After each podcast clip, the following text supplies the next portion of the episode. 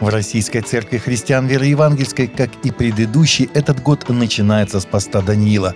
Он пройдет с 8 по 28 января этого года. Во время поста Даниила мы будем поститься и ходатайствовать, руководствуясь основными темами молитв на каждый день.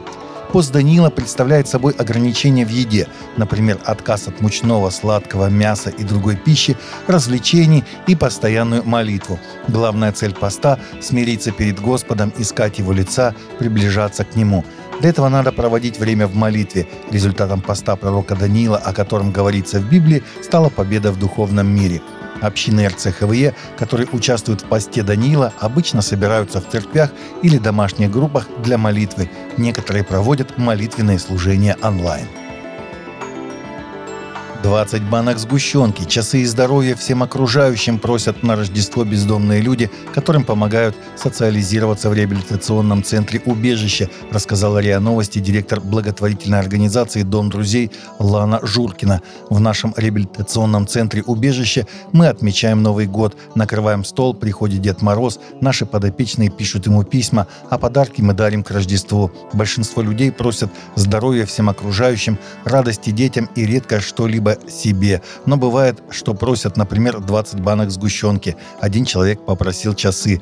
По ее словам, сотрудники Дома друзей и волонтеры также до конца января будут дарить подарки бездомным, обратившимся в здравпункт организации. Сумки с теплыми вещами, шапками, носками, перчатками, шарфами. Израильская полиция арестовала двух молодых армян, а несколько других получили ранения, некоторые из них в тяжелом состоянии во время нападения 28 декабря десятков еврейских экстремистов на спорном участке в Иерусалиме, передает информационное агентство Asia News. Этот район принадлежит армянскому патриархату Иерусалима, но стал объектом нападения еврейских поселенцев и скандального бизнесмена – как и в прошлом, христиане стали жертвами дважды. Во-первых, в результате нападения, которое потрясло общину и ранило некоторых ее членов, и во-вторых, удар нанесла израильская полиция, которая наказала жертв, а не обидчиков. По данным движения за защиту и сохранение армянского квартала Иерусалима, двое молодых армян были арестованы после нападения вооруженных людей в районе, известном как Коровий сад Гаверун-Бардес.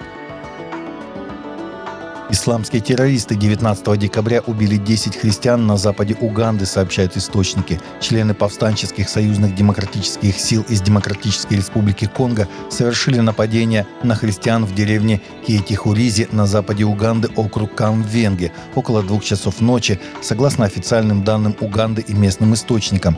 Я слышала, как нападавшие говорили, что христиане не будут праздновать рождение Исы. Мы должны преподать урок этим неверным за то, что они отвергают нашу религию, сказала молодая женщина, избежавшая нападения. Погибшие были членами англиканской церкви Уганды, Пятидесятнической церкви и Римско-католической церкви, сообщили местные источники. Христианское население в Китае, похоже, перестало расти после быстрого роста в 80-х и 90-х годах, говорят в Пью.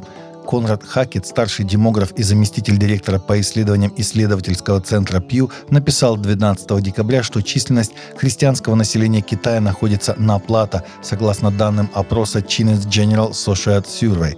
В своей аналитической статье под названием «Христианское население Китая, похоже, перестало расти после быстрого роста в 80-х и 90-х», Хакет напоминает, что христианство и другие религии пережили возрождение в 80-х и 90-х годах после культурной революции, но текущая численность христианского населения Китая, похоже, выровнялась ослабил церкви официальный запрет на получение несовершеннолетними религиозного образования и посещение религиозных мероприятий, потому христиан больше среди пожилых людей и относительно мало среди молодых китайцев. Таковы наши новости на сегодня. Новости взяты из открытых источников. Всегда молитесь о полученной информации и молитесь о страждущих.